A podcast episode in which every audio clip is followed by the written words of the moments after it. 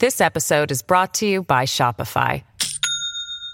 Do you have a point of sale system you can trust, or is it a real POS? You need Shopify for retail. From accepting payments to managing inventory, Shopify POS has everything you need to sell in person. Go to shopify.com/system all lowercase to take your retail business to the next level today. That's shopify.com/system. Succede spesso.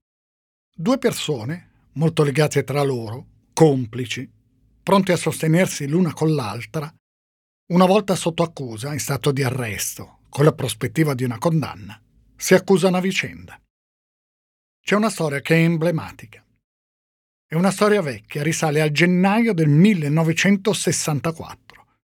L'omicidio di Farouk El Kurbaji, un imprenditore tessile egiziano di 27 anni, proprietario di un'azienda con la sede in via Veneto, a Roma. El Kurbaji era un protagonista di quella che allora veniva definita e viene definita ancora la dolce vita.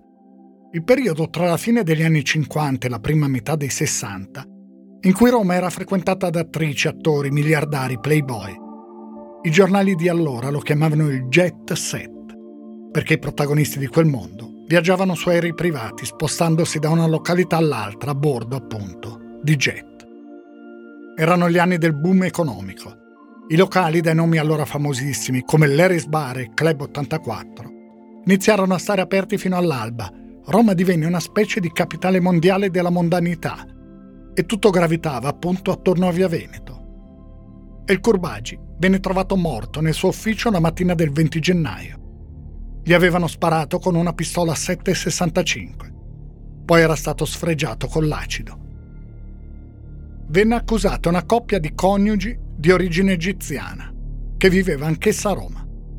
Gabriel e Youssef Bebawi. Lei si faceva chiamare Claire, aveva una relazione con la vittima. Un testimone disse di aver visto i coniugi Bebawi quella mattina in via Veneto, sotto l'ufficio di El Kurbagi. I Bebawi vennero arrestati in Grecia ed estradati. Si accusarono reciprocamente, si diedero la colpa l'un l'altro. Youssef Bebawi disse che aveva accompagnato la moglie da El Kurbagi perché lei voleva rompere la relazione. Poi l'aveva vista uscire dal portone sconvolta. Gli disse che aveva sparato, che l'aveva ucciso. La donna sostenne altro. Ammise di essere salita nell'ufficio di El Kurbagi, ma affermò che, mentre era andata in bagno, il marito era entrato nell'ufficio, sparando e uccidendo l'uomo. Il processo fu lunghissimo, 142 udienze. Dividersi in tifoserie di cronaca nera, colpevolisti e innocentisti, non è una mania di oggi. Allora, nell'aula del tribunale, ci fu il tifo, un vero tifo, con fischi e applausi ai due imputati. I giornali si occuparono del caso per mesi. Forse quella di accusarsi a vicenda fu una strategia. Se lo fu, fu vincente. I giudici non riuscirono a orientarsi tra quelle due versioni. I due coniugi furono assolti secondo la vecchia formula per insufficienza di prove. È una formula che non esiste più nel nuovo codice di procedura penale in vigore dal 1988, che ha eliminato la distinzione tra assoluzione piena e assoluzione dubitativa. I presupposti di una soluzione sono oggi contenuti in due commi di un unico articolo del Codice di procedura penale, il 530. La soluzione se il fatto non sussiste, se l'imputato non lo ha commesso, se il fatto non costituisce reato o non è previsto dalla legge come reato, ovvero se il reato è stato commesso da persona non imputabile o non punibile per un'altra ragione.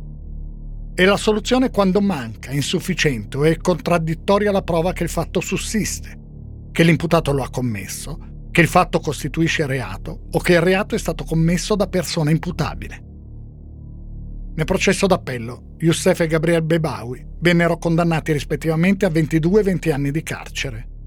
Ma avevano già lasciato l'Italia, ognuno per la propria strada, lontani l'uno dall'altra. Non hanno mai scontato la pena. 25 anni dopo quel delitto, lo schema difensivo adottato da Diana Bayer e Filippo De Cristoforo è completamente diverso. Lei si assume tutte le colpe. Lui dice di essere rimasto sconvolto da ciò che era accaduto a bordo, ma di essere scappato per proteggere la ragazza di cui giura è innamoratissimo. Sarebbe stato quindi, secondo la loro versione, un delitto passionale. Diana Bayer sarebbe stata gelosissima di Annarita Curina. Approfittando del fatto che De Cristofaro fosse al timone, Diana Bayer aveva colpito con un coltello la donna che stava riposando. L'autopsia ha però confermato che Annarita Curina è morta lo stesso giorno della partenza da Pesaro. Quindi quello che viene definito da De Cristofaro uno scoppio di gelosia sarebbe avvenuto subito, poche ore dopo che la barca era salpata dal porto. È verosimile? Come sarebbe nata questa gelosia in così poche ore? E poi c'è il particolare della boccetta di Valium. Chi l'ha portata a bordo e a che cosa è servita?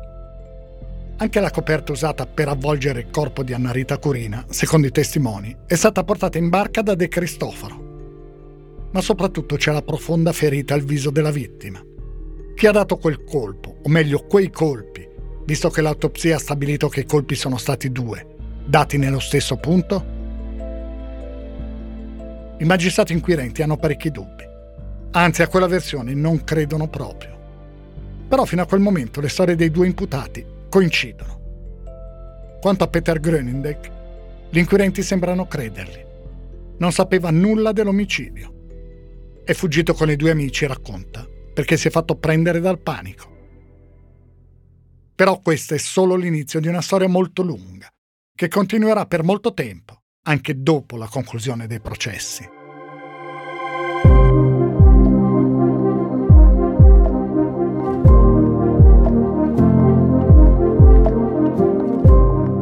Io mi chiamo Stefano Nazzi, faccio il giornalista da tanti anni e nel corso della mia carriera mi sono occupato di tante storie come questa, quelle che nel tempo vi sono diventate familiari e altre che potreste non avere mai sentito nominare. Storie di cronaca, di cronaca nera, di cronaca giudiziaria. Il podcast che state ascoltando si intitola Indagini ed è prodotto dal Post. Vi racconterò ogni mese, una volta al mese, una di queste storie tentando di mostrare non tanto il fatto di cronaca in sé, il delitto in sé, bensì tutto quello che è successo dopo, il modo in cui si è cercato di ricostruire la verità, le indagini giudiziarie e i processi con le loro iniziative, le loro intuizioni e i loro errori, il modo in cui le indagini hanno influenzato la reazione dei media e della società e il modo in cui i media e la società hanno influenzato le indagini.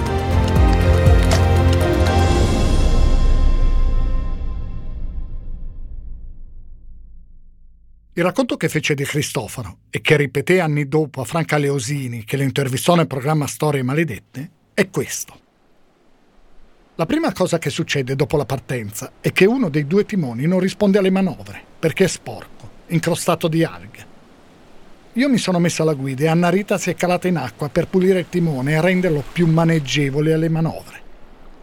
Ciò che accadde dopo ha influito sul comportamento di Diana in seguito. Annarita si è immersa, continua De Cristoforo, e una volta venuta fuori era ovviamente bagnata. Questo è un argomento che può creare molto imbarazzo anche verso la famiglia di Annarita, perché è molto delicato e ha creato notevoli dissapori in passato con la famiglia della Corina. Non so nemmeno io come poter attenuare l'accaduto. E però è innegabile, continua a dire De Cristofano, che la Curina si tolse la maglietta perché era fradicia. Ecco come continua il suo racconto, in questo audio tratto dalla trasmissione. La Colina aveva impartito un paio di esposizioni a Diana eh, dal punto di vista lavorativo, di eh, raccimolare alcune, alcune lenze, di raccimolare le cime perché erano disordinate a poppa e quindi gli dava del lavoro. La ragazza mi disse in olandese che gli sembrava che questa la voleva allontanare, cioè, io non ne vedevo il motivo sinceramente però ecco, era una situazione in effetti che la faceva abbastanza soffrire, anche perché non potendo parlare la lingua, cioè era molto difficile il dialogo fra di loro e quindi eh, l'incompressione è quella che secondo me eh, causa tantissimi disguidi. Eh, Diana si era fatta chissà quale, diciamo così, quale idea su questa situazione, mentre io le dicevo sì, ma aspetta un attimo, cioè, eh, chiaro che bisogna lavorare per questo passaggio, cioè eh, fai quello che ti dice, io sono qui alla guida, infatti lei poi si rimise anche la maglietta, cioè la è che rimase così in eterno. Però fu una situazione che Diana insomma non è che andò giù molto. Secondo De Cristofaro, Diana Beyer era estremamente gelosa. Lo era sempre stata. Disse che c'erano testimonianze di ragazze che erano state minacciate. Era, secondo lui, una gelosia morbosa. Vedere Annarita Curina, senza la maglietta, le aveva provocato, insomma, una crisi di rabbia. Così continuò il racconto di De Cristofaro. Ho cercato di far capire a Diana che quando io e Anna Rita ci parlavamo non c'era nulla di strano. Però il fatto di non capire la lingua per lei era estremamente doloroso. Dopo pranzo, continuò De Cristofano, decidemmo i turni tra me e la Curina per chi dovesse stare al timone. Si stabilì che lei avrebbe preso la guida nel pomeriggio tardi e che nel frattempo sarebbe andata a riposare. Aveva messo la sveglia per le tre o le quattro, perché a quell'ora c'era il bollettino meteorologico. Che cosa accadde? Diana Beyer e Filippo De Cristofaro lo raccontarono allo stesso modo. Diana offrì un caffè ai due compagni di viaggio. In quello di Curina aveva messo una consistente dose di Valium, una benzodiazepina usata contro l'ansia e l'insonnia. Io questo non lo sapevo, disse De Cristofaro. Sempre secondo il suo racconto, lui vide Anna Rita bere un sorso di caffè e poi gettarlo in mare. Quindi lei li salutò e andò a sdraiarsi. Ecco le parole pronunciate da De Cristofaro. Praticamente mm, Diana era indaffarata con ancora un paio di, eh, di cose, diciamo da, una, da, un'estremità all'altra, perché eh, nel catamarano, essendoci due scafi, c'erano diciamo, determinate suppellettili e cose necessarie stivate in uno scafo e altre in un altro scafo, quindi non è che prestavo molta attenzione eh, su via vai. E io ero abbastanza concentrato sulla navigazione perché eravamo in un, in un tratto che diciamo, non, era, non, c'erano dei venti costanti, quindi bisognava sempre un po' stare attenti. So solo che dopo un po' di tempo eh, dallo scafo di destra, dove dormiva la colina, è risalita è uscita fuori Diana con questo coltello insanguinato. Lei dove era? Al timone? Io al timone. Poi non ha aperto neanche, non ha detto proprio niente. Mi guardava con questi occhi un po' vitri così, no?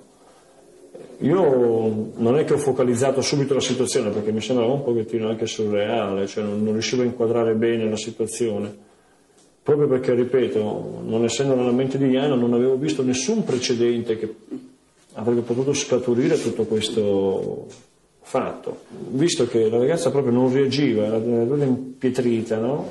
allora ho lasciato il timone, l'ho lasciato andare, infatti la barca poi ha sbandato e sono andato giù, sono sceso giù nello scafo.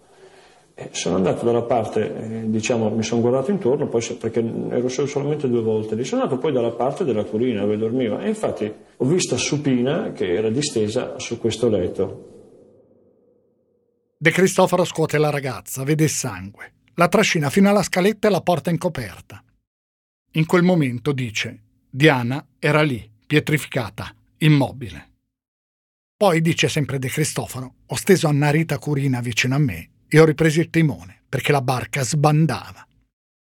Ecco come continua a raccontare. Io cosa ho fatto? Ho preso, ho preso questo coltello e l'ho buttato fuori, cioè proprio in preda più alla disperazione che al panico. Sono rimasto, penso, qualche minuto così, senza pensare perché non riuscivo quasi a connettere, cioè non sapevo cosa stava succedendo. Era una situazione del tutto impensabile ma anche catastrofica, cioè mi, mi, si riproponeva una, una realtà che non si, era mai, mai prevista. E anch'io sono rimasto un attimino lì eh, perplesso, non sapendo più che cosa fare. Alla fine, diciamo così, eh, riprendendomi seppur in minima parte, perché mm, posso assicurare che ancora oggi ho dei ricordi molto confusi di, quel, di quegli avvenimenti, perché non riesco a ricordarmi esattamente tutto quello che è successo, in quale eh, ordine, perché mm, sono attimi che veramente sconvolgono, sconvolgono sia diciamo, la situazione razionale di una persona ma anche la vita, perché non essendo degli avvenimenti che eh, ci si propone di fare o di vedere, insomma, sono, sono veramente indescrivibili. Quindi, niente, mh, in quel momento guardai Diana, guardai la collina, cioè lì a un certo punto si trattava anche di una scelta, perché chiaramente io in quel momento avrei dovuto far rotta verso il primo porto, verso la spiaggia, avrei dovuto, insomma, diciamo così, eh, fare intervenire le autorità. De Cristoforo prese la decisione. Avevo questa ragazza a cui volevo bene. Si trattava o di consegnarlo o di continuare il viaggio. Il sentimento ha avuto il sopravvento. Io non so se in quel momento fossi conscio di quello che stavo facendo. Decisi di proteggere Diana. Ma chi diede i colpi di macete ad Anna Maria Curina? Ebbe questa reazione, diciamo così, penso più che altro per rabbia verso di lei per quello che era successo, non so esattamente. Però fatto sta che eh, cioè, lì vicino al posto di guida eh, c'era un coltello da pesca che era per le lenze, c'era questo macete che si usano per le cime che una volta aggrovigliate o nel timone o nell'elica eh, occorre recidere immediatamente prima che si spacchi qualche cosa. In quel momento la ragazza prese questo e incominciò l'idea, non so se due colpi o uno, non mi ricordo ancora adesso. Infatti l'avvocato mi disse dall'autopsia che erano due colpi, io me ne ricordo uno solo. Cioè questa è una cosa ancora che non, non riesco io stesso a chiarirmi. Secondo De Cristoforo, quando Anna Rita Curina venne colpita da Diana Bayer con il macete, era già morta. Poi il corpo della donna venne avvolto in una coperta e gettato in mare, con l'ancora legata alla caviglia.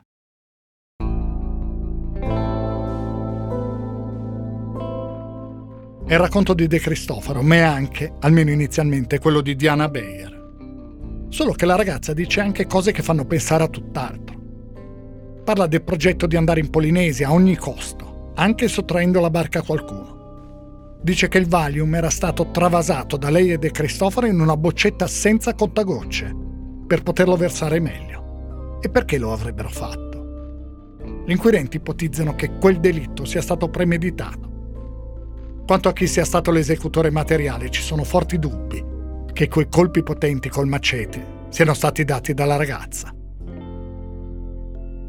Diana Bayer ripete la sua versione anche davanti al tribunale di Ancona, dove compare come accusata di omicidio premeditato, occultamento di cadavere e furto dell'imbarcazione. I difensori puntano sulla non maturità della ragazza. L'imputabilità di un minore di 18 anni è giuridicamente diversa da quella di un adulto. Dopo i 18 anni, infatti, si parte dalla presunzione che l'individuo sia sufficientemente maturo e responsabile per autodeterminarsi e vivere senza commettere reati. Al contrario, nel processo minorile, l'imputabilità non è presunta. Si può dire che si basa sul presupposto opposto. Va dimostrato che il minore, purché abbia compiuto 14 anni, sia imputabile.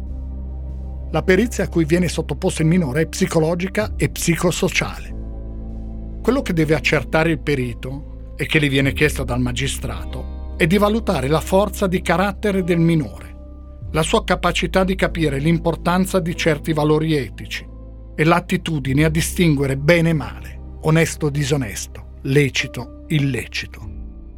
È comunque l'intero processo penale al minorenne che si svolge secondo presupposti diversi rispetto al processo ai maggiorenni. Lo spiega l'avvocata Chiara Penna.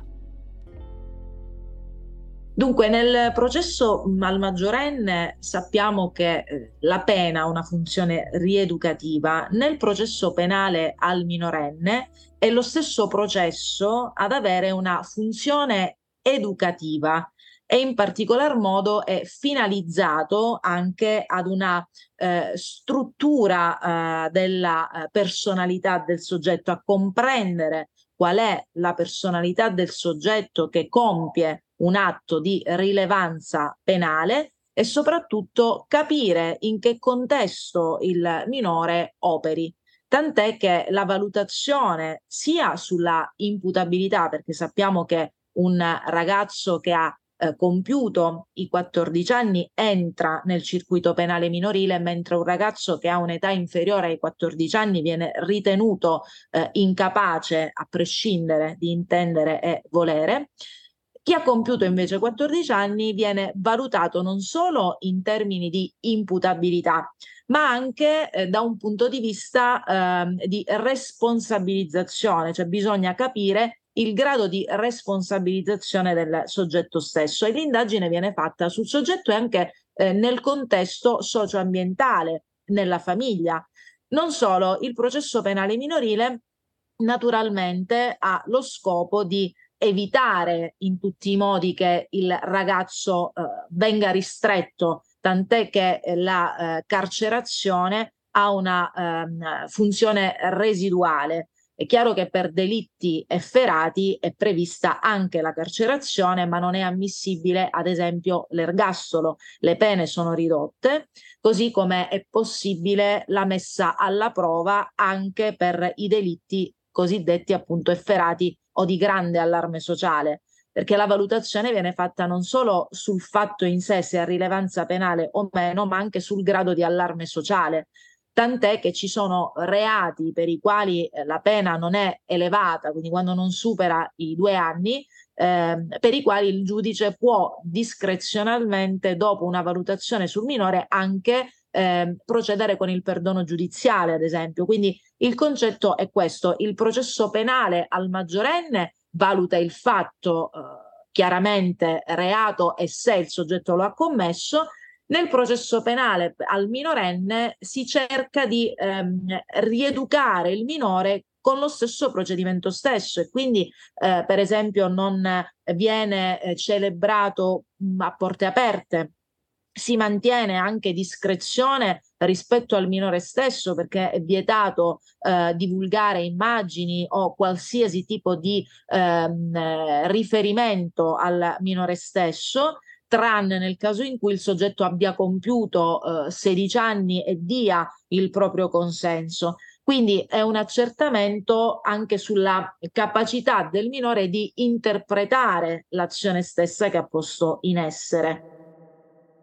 Nel caso di Diana Bayer, qualcuno parlò di plagio di De Cristoforo nei confronti della ragazza. Solo che il reato di plagio, anche nel 1988, non esisteva più da tempo era l'articolo 603 del codice penale. Diceva, chiunque sottopone una persona a proprio potere in modo da ridurla in totale stato di soggezione è punito con la reclusione da 5 a 15 anni.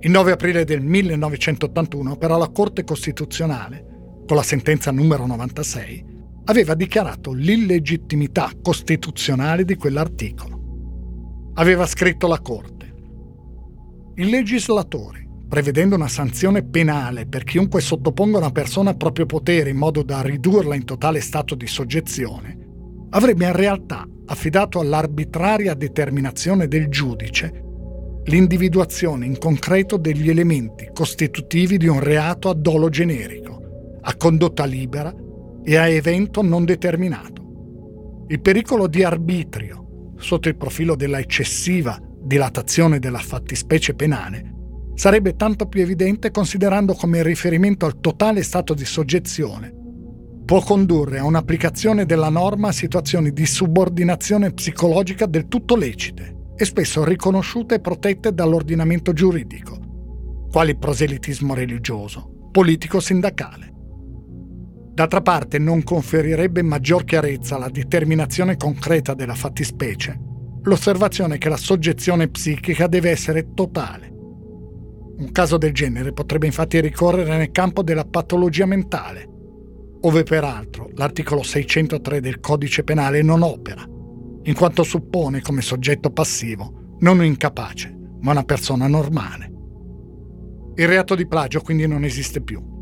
Gli inquirenti però che stanno esaminando la situazione di De Cristoforo, mentre Diana Beyer è affidata alla giustizia minorile, sono certi che l'uomo abbia convinto la ragazza ad addossarsi la colpa proprio perché minorenne. La pena per lei sarebbe stata quindi molto minore di quella invece che sarebbe stata decisa per lui, se riconosciuto colpevole dell'omicidio. Poi però cambia tutto. Diana Bayer incontra i suoi genitori. Ecco cosa dice la psicologa clinica Chiara Maiuri. Io penso che sia scaturita una dinamica di questo tipo, cioè eh, lei aveva questo vissuto probabilmente in cui sentiva molto il bisogno di accudimento, di essere accudita da delle figure adulte. Nel momento in cui i genitori rientrano in gioco, diciamo, lei si affida loro riesce a spostare la sensazione di accudimento e di affidamento totale che aveva posato, diciamo, su De Cristofaro, la sposta nuovamente sul nucleo familiare di origine, tanto che lui in alcuni passaggi dice che questa cosa era avvenuta anche più volte, cioè che lei poi si ri- ritornasse dai genitori per poi andare di nuovo verso di lui, in una situazione come quella che si viene a creare in questo vissuto molto drammatico, probabilmente lei ritrova un appoggio da parte dei genitori e si affida nuovamente a loro, che probabilmente hanno anche un'apertura diversa rispetto al passato, no? Ma, mh, mm, probabilmente le si avvicinano in una maniera differente perché sinceramente preoccupati per la dinamica che si era creata e quindi lei sente, immagino, di potersi affidare a loro e non più al De Cristofaro, cioè fondamentalmente cerca un, un accudimento prima gli veniva dato dal De Cristofaro, a un certo punto quando la famiglia torna in maniera imponente, immagino, perché insomma quello che era successo era drammatico, lei riesce allora a capire che le conviene affidarsi a queste figure genitoriali che realmente provano un sentimento di affetto nei suoi confronti. La ragazza chiede di essere ascoltata dagli inquirenti, fornisce una nuova versione dice che non c'è stata nessuna crisi di gelosia, che quella del delitto passionale è un'invenzione, che è stato De Cristofaro a convincerla a colpire Annarita Curina con il coltello. E soprattutto dice che era tutto programmato. Tutto già deciso prima della partenza per impossessarsi della barca e andare in Polinesia per realizzare quello che le chiama il loro sogno. De Cristofaro le avrebbe detto, uccidila tu, fallo per il nostro amore. Dopo aver tirato la coltellata, Diana dice però di essersi paralizzata, di essere stata incapace di pensare e di agire. A quel punto sarebbe stato De Cristoforo a prendere il macete e a colpire la donna con forza e rabbia. Gli inquirenti le credono. Quando riferiscono a De Cristoforo la nuova versione di Diana Bayer, lui risponde: Se lo dice Diana, vuol dire che è andata così. Diana Bayer viene sentita un'altra volta dagli inquirenti. Spiega meglio dice che De Cristofaro le aveva proposto di colpire Annarita Curina con un oggetto pesante. Lei non se la sentiva. Così era nata l'idea del Valium. Ucciderla con una potente dose di benzodiazepina. De Cristofaro, diranno poi i giudici, sapeva bene che il Valium non sarebbe stato sufficiente a uccidere, però non lo disse a Diane.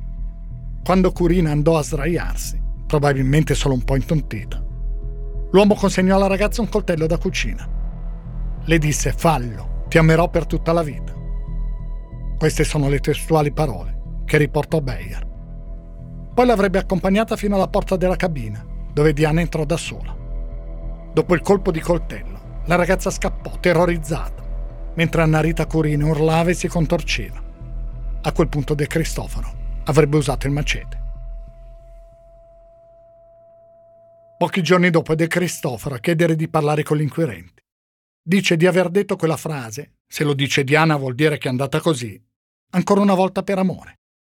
Ma le cose, sostiene, sono andate come le ha dette lui, nella prima versione.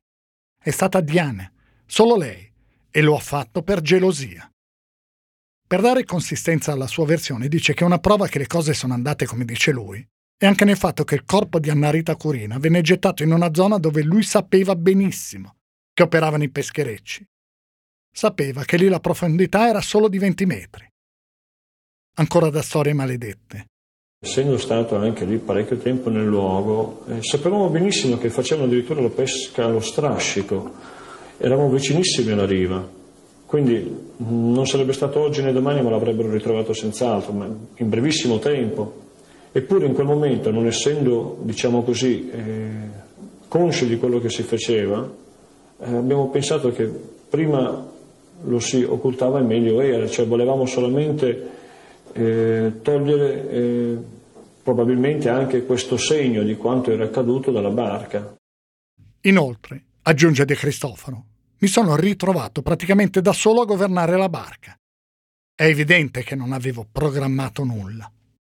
No, no, infatti io in quel momento non avevo nulla di chiaro in mente perché sapevo che fuggire con Diana era impossibile Lei ha un problema ottico, eh, cioè la notte non distingue bene le distanze e già mi era costata tempo addietro la chiglia della mia prima barca. Il processo a Diana Beyer si svolge alla fine del 1988. Il Tribunale per i minori di Ancona la riconosce colpevole di omicidio premeditato e rapina aggravata. Per i giudici Diana non era immatura, o almeno non lo era totalmente. La pena è di sei anni e sei mesi. Ai sei anni e tre mesi di pena per l'omicidio vengono aggiunti tre mesi per il furto della barca. Ecco cosa dice l'avvocata Chiara Penna. Beh, è chiaro che ogni eh, fatto reato ha una pena che viene combinata perché il codice è naturalmente sempre lo stesso, è sempre il codice penale come riferimento, il codice di procedura penale è il riferimento della legge che introduce il processo penale minorile nel 1988, quindi ricalca quelle fasi, però eh, naturalmente come si è già espresso con degli accorgimenti e con degli aggiustamenti e con degli istituti che non esistono nel processo penale al maggiorenne però anche ad esempio per l'omicidio è possibile la messa alla prova, quindi la sospensione del processo per un periodo di tempo massimo di tre anni, il minore viene affidato ai servizi sociali eh, segue un percorso che è volto a recuperare il minore, a fargli comprendere la gravità dell'azione e anche a in qualche modo mettere in atto una condotta riparativa nei confronti della, della, vittima del reato o delle vittime del reato e all'esito della messa alla prova il soggetto viene completamente riabilitato e questo è possibile anche con eh, reati molto gravi, quindi anche con eh, l'omicidio. E nel caso in questione, ad esempio, viene valutata la eh, capacità della ragazza che aveva compiuto 17 anni, quindi quando si tratta anche di soggetti prossimi al raggiungimento della eh, maggiore età, si valuta anche in che modo eh, alcuni elementi sono stati in grado di influire nei processi volitivi e decisionali del soggetto e nel caso in questione si mise in evidenza che la ragazza era certamente in una relazione amorosa totalizzante e, e mm, condizionante, però eh, non mh, mm, eh, di un grado tale da incidere sulla sua capacità di rappresentazione e volizione dell'evento, tant'è che la, il suo apporto causale all'evento stesso fu determinante. Diciamo che il grado di maturità della ragazza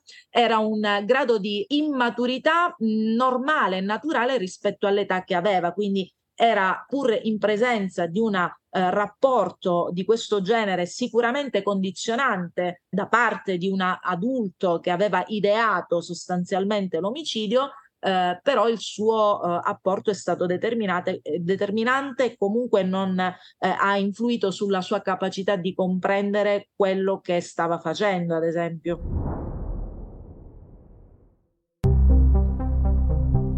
Per i giudici che emettono la sentenza nel caso di Diana Beyer, le attenuanti prevalgono sulle aggravanti.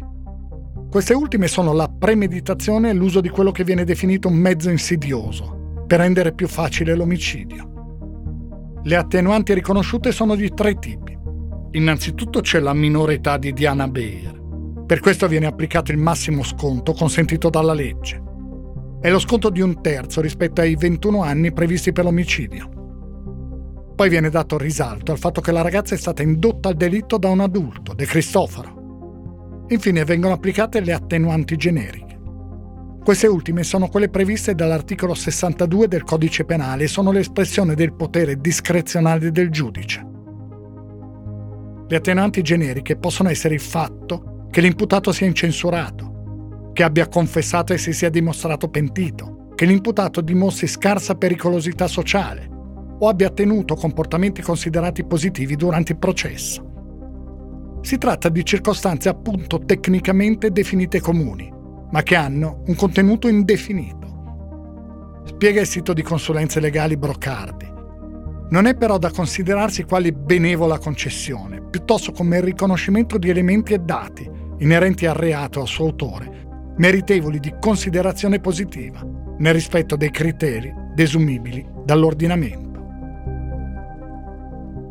Le attenuanti possono essere ritenute dal giudice prevalenti sulle aggravanti così come può avvenire il contrario. Se attenuanti e aggravanti vengono considerati equivalenti, si applica la pena come sarebbe stata inflitta se non fossero considerate appunto le aggravanti e le attenuanti.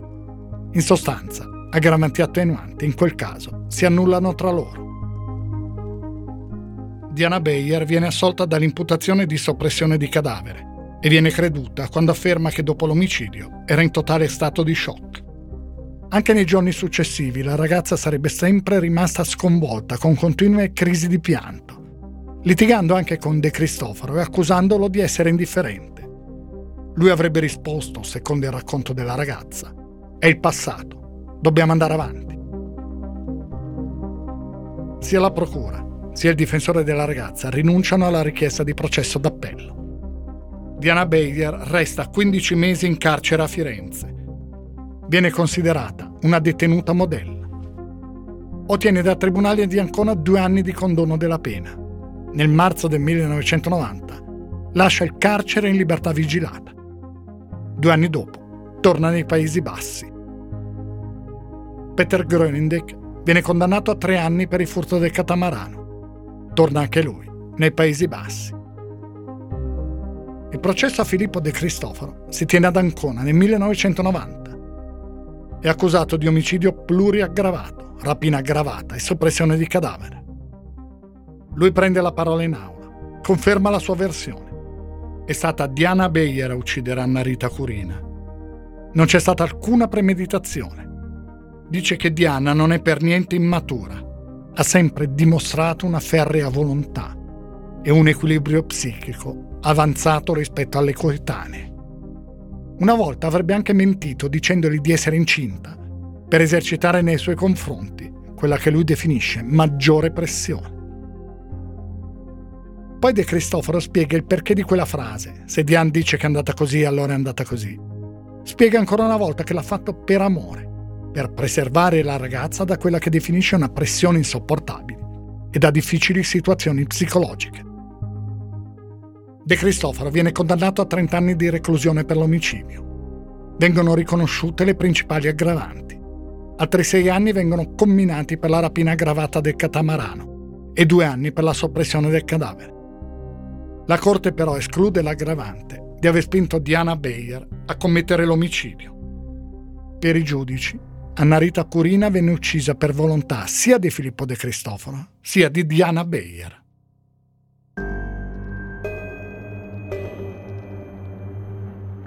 Alcuni elementi farebbero propendere per la premeditazione del delitto. Aggravante che però non viene applicata. La coperta portata a bordo dai due ospiti della barca. Il macete, anch'esso portato a bordo dai due perché, disse De Cristoforo, avremmo potuto averne bisogno per liberare l'imbarcazione e tagliare le scotte qualora si fossero incagliate. Nel sangue di Anarita Corina poi è stata rilevata la presenza di benzodiazepine ad azione ansiolitica. C'è poi un'altra circostanza. Il 9 giugno, quindi prima di partire, De Cristoforo avrebbe già telefonato a Grönindek dicendo di aver rubato una barca. Questo sarebbe avvenuto il giorno prima di salpare. È un racconto che l'amico olandese fece alla polizia tunisina. E poi c'è la testimonianza di un uomo, Ennio Melani, titolare di un negozio di Pesaro di articoli per la nautica disse di essere stato lui a vendere a De Cristoforo le lettere adesive con cui fu cambiato il nome della barca da Arx a Fly 2. De Cristoforo comprò anche una bussola, un contanodi elettronico, c'è un dispositivo che indica la velocità della barca e un pilota automatico. Questo avvenne a Pesaro, quindi prima della partenza del 10 giugno. Perché comprare quelle lettere adesive se non ci fosse già stato il progetto di cambiare il nome all'ARCS? Nel 1991 processo d'appello. Il procuratore generale chiede la condanna all'ergastolo. Secondo lui deve essere riconosciuta la premeditazione. La giuria, dopo essersi riunita, si pronuncia per l'ergastolo. Disse il procuratore generale Giovanni Angelo Cuccaro. Di fronte alla sproporzione tra il movente e il delitto, bisogna valutare l'elemento psicologico. O si tratta di pazzia o della presunzione di essere al di sopra delle persone medie. Dietro l'imputato c'è l'idea del delitto perfetto, che può essere compiuto solo da una persona intelligente. Il 5 giugno del 1991 la Corte di Cassazione confermò definitivamente la condanna all'ergastolo. Nel 1994, durante la trasmissione Storie maledette, Franca Leosini chiese a De Cristoforo quanto vale una vita umana? Lui rispose molto più di un ergastolo. Ma questa storia non finisce con la condanna, non finisce con quell'intervista. Nel 2007, in carcere da 19 anni, a Filippo De Cristoforo viene concesso un permesso premio. Esce dal carcere di Opera e non fa rientro nel giorno e all'ora stabilita. I permessi premio possono essere concessi ai detenuti che hanno tenuto in carcere una condotta regolare e non sono considerati socialmente pericolosi. Il permesso non può durare più di 15 giorni e non possono essere concessi più di 45 giorni di permessi in un anno. Viene concesso per coltivare interessi affettivi, culturali, di lavoro lo concede il magistrato di sorveglianza, sentito il direttore dell'istituto dove si trova il recluso. I permessi possono essere concessi anche ai condannati all'ergastolo, che abbiano scontato almeno 10 anni di pena. De Cristoforo viene arrestato un mese dopo a Utrecht, nei Paesi Bassi. Era andato a cercare Diana Bayer, che però si era rifiutata di incontrarlo. Lei di lui non ne vuole più sapere nulla a trovare l'uomo e la polizia italiana con la collaborazione di quella olandese. Ecco come funziona la ricerca dei latitanti. Lo spiega il carabiniere in congedo, Alessandro Pavan.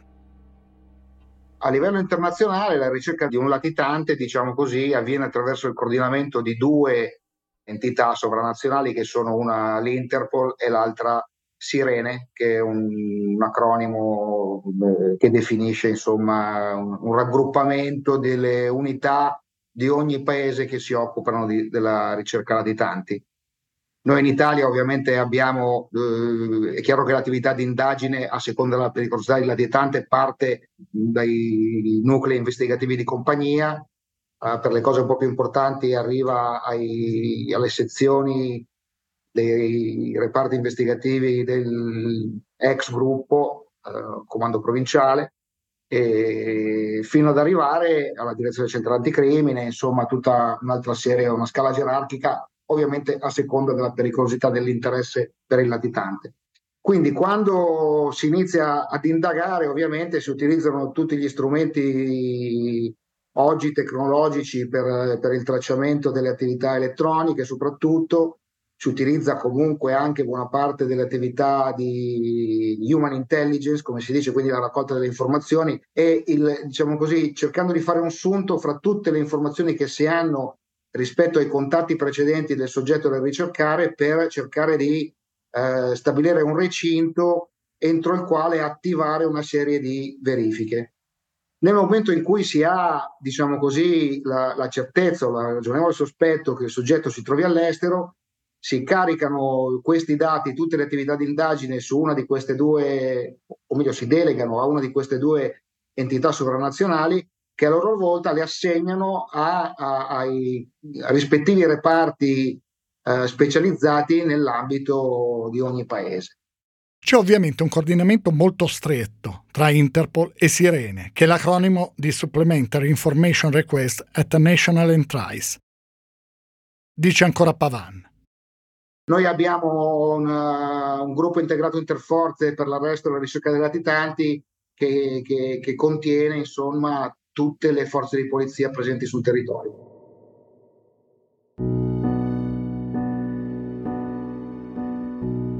Per dare alcuni dati, nel 2022 sono stati arrestati circa 700 latitanti italiani. Questo è avvenuto in 40 paesi, con la collaborazione di forze di polizia di tutto il mondo. Dopo essere stato arrestato, Filippo De Cristoforo viene trasferito nella casa di reclusione di Porto Azzurro, sull'isola d'Elba. Nel 2014, a Pasqua, gli viene concesso un nuovo permesso premio di tre giorni. E ancora una volta non rientra quando dovrebbe farlo. Aveva trascorso la notte precedente con una ragazza, poi era uscito dalla casa della donna e aveva preso il traghetto. Quindi era andato a Milano aveva contattato le sorelle che però non gli avevano fornito nessun aiuto. Alcune telecamere lo ripresero mentre camminava in piazza Duomo. Lo cercano nei Paesi Bassi, a Utrecht. Si sa che ha provato a contattare la figlia, che però non ha voluto vederla. Viene inquadrato poi da una telecamera a Marsiglia, quindi più niente. Le polemiche in Italia sono molte. Stefano Tornimbeni, avvocato della famiglia Curina, dice in un'intervista, per il magistrato di sorveglianza evidentemente l'ipotesi di una nuova fuga era una considerazione troppo complessa da elaborare. Lo arrestano due anni dopo, il 20 maggio 2016 a Sintra, in Portogallo, a 30 km da Lisbona. Si è fatto crescere baffi e pizzetto, fa piccoli lavoretti. Ha un passaporto falso a nome Andrea Bertone. De Cristoforo viene individuato dai poliziotti della questura di Ancona grazie ad alcune mail inviate a conoscenti. L'account è costituito dalle lettere AN seguite dai numeri 07, poi le lettere BE e altri due numeri 04. 07 04 è la data di nascita di De Cristofano. Vengono localizzati i punti dove si trovano i computer da cui sono state mandate le mail. Lo trovano così. Quando i poliziotti italiani e portoghesi si avvicinano, su un treno diretto a Lisbona, lui parla di un errore, poi ammette sì, sono io. E dice: Non pensavo che i poliziotti di Ancona mi perseguitassero così. Arrestato in Portogallo il latitante Filippo Antonio De Cristofaro, autore dell'assassinio di Annarita Curina, 34enne skipper pesarese, avvenuto il 10 giugno del 1988 per appropriarsi del suo catamarano. La vittima fu stordita col Valium, accoltellata e finita con tre colpi di macete, per poi essere buttata in acqua al largo della costa di Senigallia dall'uomo e dalla sua giovane amante, la cittadina olandese Diana Beyer, all'epoca diciassettenne. La cattura di De Cristofaro, condannato nel 1991 in via definitiva alla pena dell'ergastolo per omicidio e occultamento di cadavere, è stata possibile grazie alla cooperazione tra i poliziotti della squadra mobile di Ancona, quelli dello SCO della Polizia di Stato, i nuclei speciali della Polizia portoghese e il coordinamento di Eurojust. La latitanza di De Cristofaro è terminata a Sintra, un piccolo villaggio a 30 km da Lisbona. Gli agenti lo hanno fermato a bordo di un treno diretto nella capitale portoghese. De Cristofaro aveva un passaporto, una carta d'identità e una patente nautica italiane contraffatte e intestate a un nome di fantasia, Andrea Bertone, oltre a 5.900 euro in contanti.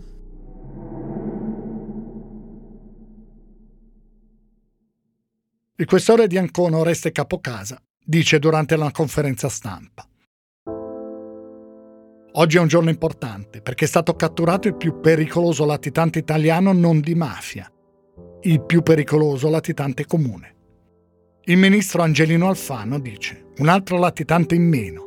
Questa operazione conferma ancora una volta che non si sfugge alla giustizia e chi ha sbagliato deve pagare. Lui, dopo essere stato arrestato, chiede di poter parlare con la figlia nei Paesi Bassi. Lei si rifiuta di ascoltarlo. Lui allora telefona al compagno della figlia. Dice diglielo tu, io stavolta torno in galera per sempre.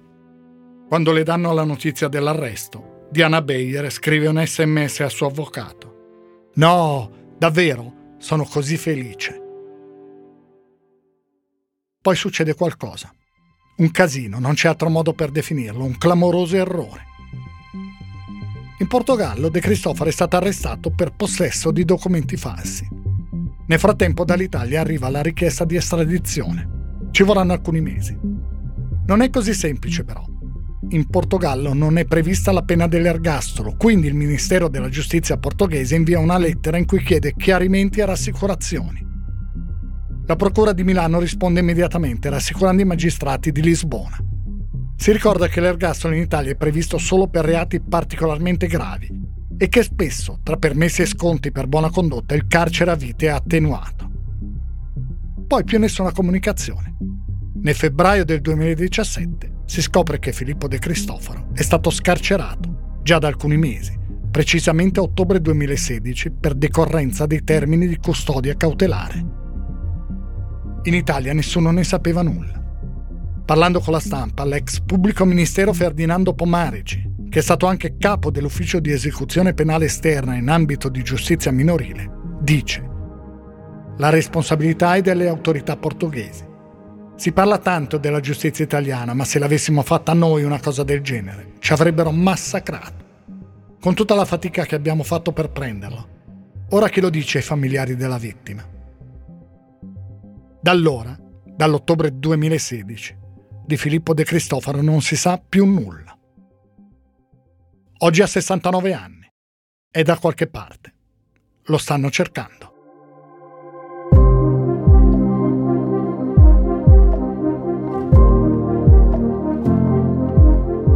Avete ascoltato la nuova storia di indagini sull'omicidio di Annarita Curina. Trovate la prima parte e tutte le altre storie sull'app del Post, su tutte le principali piattaforme di podcast e su YouTube. Indagini è un podcast del Post, scritto e raccontato da Stefano Nanzi.